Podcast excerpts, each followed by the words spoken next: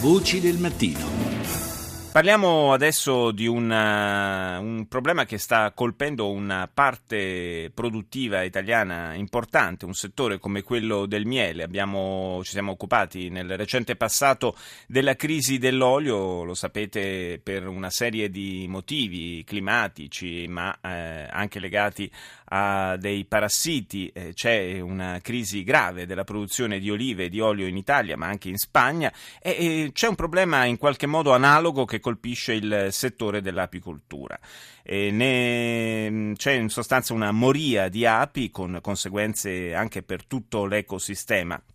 Maddalena Santucci ne ha parlato di queste conseguenze con il professore Enrico Alleva, che è un etologo, direttore del laboratorio di neuroscienze comportamentali all'Istituto Superiore di Sanità, nonché docente all'Università La Sapienza di Roma. Le api, come tutti gli animali, hanno dei predatori naturali. Il gruccione, che è un uccello, è specializzato per mangiare le api, però in particolare, dovuto anche agli spostamenti di specie animali da zone molto diverse del pianeta dove non trovano predatori naturali, si è pensato che un coleottero degli alveari, il nome latino è Tinea tumida, proveniente dal Sudafrica, fosse uno dei predatori degli alveari più pericolosi. Ci sono anche altri elementi come i pesticidi, l'inquinamento? Certamente si è anche in Italia vietato in una certa fase soprattutto è stato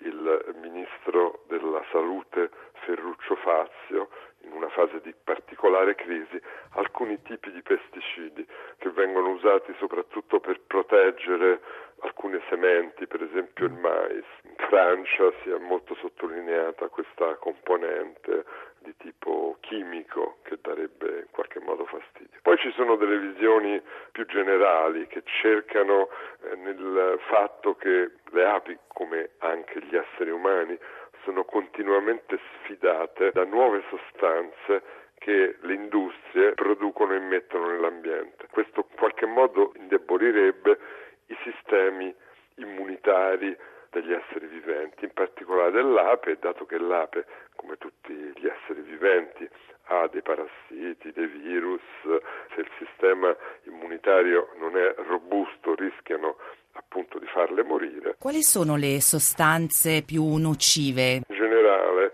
le sostanze che colpiscono il sistema nervoso di questi invertebrati, paralizzano i neuroni, quindi impediscono non solo agli animali di muoversi, ma anche di respirare. Cosa comporta la diminuzione delle popolazioni delle api per l'ecosistema? Le api sono importantissimi insetti impollinatori, quindi fanno sì che i fiori diventano frutti, in maniera tale che fruttifichino e quindi che le piante si riproducano. Se ci sono poche api c'è molta meno riproduzione di piante e quindi tutto l'ecosistema crolla. Ricordiamo che i fiori sono apparsi durante l'evoluzione dei vegetali proprio per attirare insetti come le api e se non ci fossero state le api noi non avremmo i fiori su questo pianeta.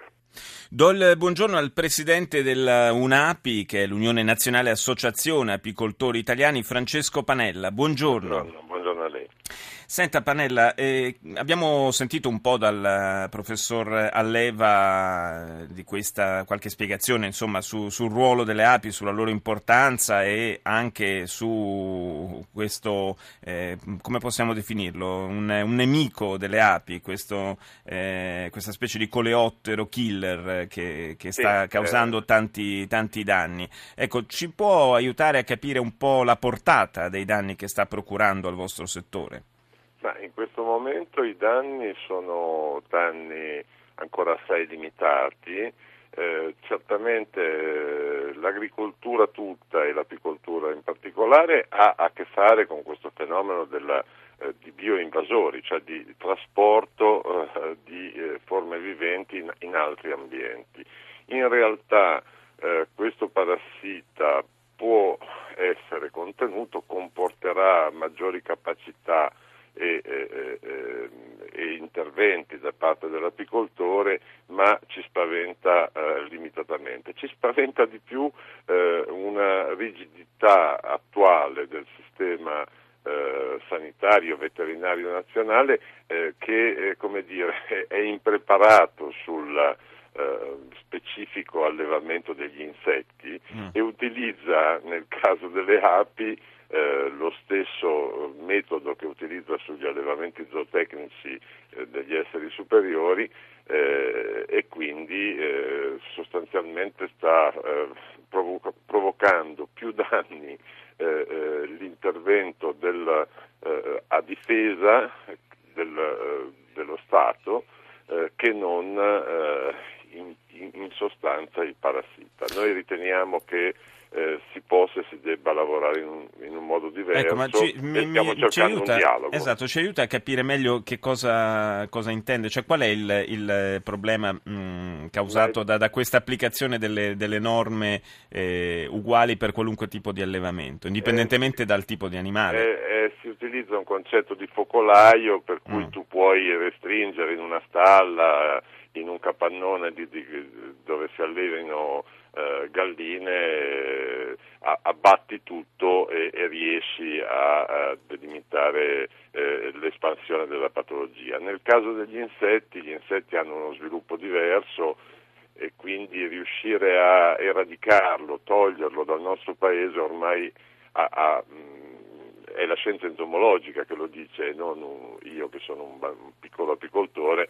Eh, eh è praticamente impossibile. Nel giro di quattro generazioni da una coppia di, di, di insetti fertile eh, si possono avere fino a 30 miliardi di individui. Oramai eh, questa è la triste realtà a cui dobbiamo prendere atto e cioè eh, oramai questo insetto si è insediato in Italia e, ed è una delle tante sfide che dobbiamo riuscire a, a, ad affrontare ed è quella di contenerlo. D'altra parte noi agricoltori siamo abituati negli ultimi vent'anni a affrontare sfide sempre maggiori, cioè, eh, prima il professore parlava di questi pesticidi, sì, i, pesticidi sì. i pesticidi che sono stati eh, limitatamente sospesi sono eh, gli insetticidi più utilizzati al mondo e sono sospesi soltanto su alcuni utilizzi. Oggi il dato di fatto è che eh, l'agricoltura intensiva eh,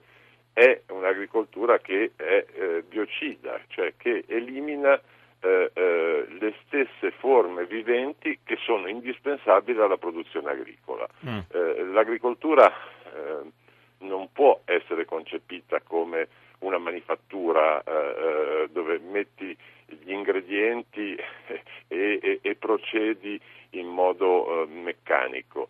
Nel caso dell'agricoltura dobbiamo avere a che fare con eh, l'ambiente e tutti i suoi fenomeni, fra cui eh, eh, esattamente il ruolo delle api e di molti altri invertebrati. Oggi eh, bisogna ricordare che la nostra agricoltura, l'agricoltura di eccellenza, quella italiana, è la stessa che, eh, che spande nei nostri campi 144.000 tonnellate ogni anno di veleni chimici. Certo. Questo bisogna ricordarlo. E questo evidentemente e... ha un impatto diretto anche sulla, sulla popolazione degli insetti e su, insetti... sulle api in particolare. Io leggevo, leggevo dei dati, mi, mi, corregga se sbaglio, eh, che parlavano di una diminuzione in questi anni di circa il 50% della popolazione di api.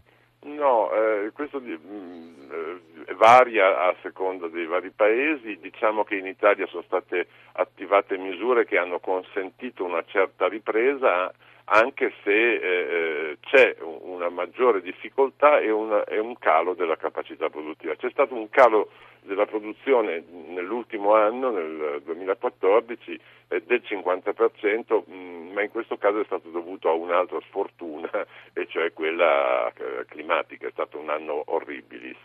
Quindi, il, eh, come dicevo prima, eh, bisogna soltanto eh, ehm, sia nel caso di questo nuovo parassita, sia nel caso dei pesticidi, eh, avere un approccio, è un termine molto in uso, ma più olistico, più di insieme sì. e avere la capacità eh, di smetterla di essere eccessivamente presuntuosi e pretendere di dominare tutto. Certo, quindi comunque, e comunque avere una visione più complessiva del, del problema, insomma, eh, rapportarsi con tutto, con tutto l'ecosistema.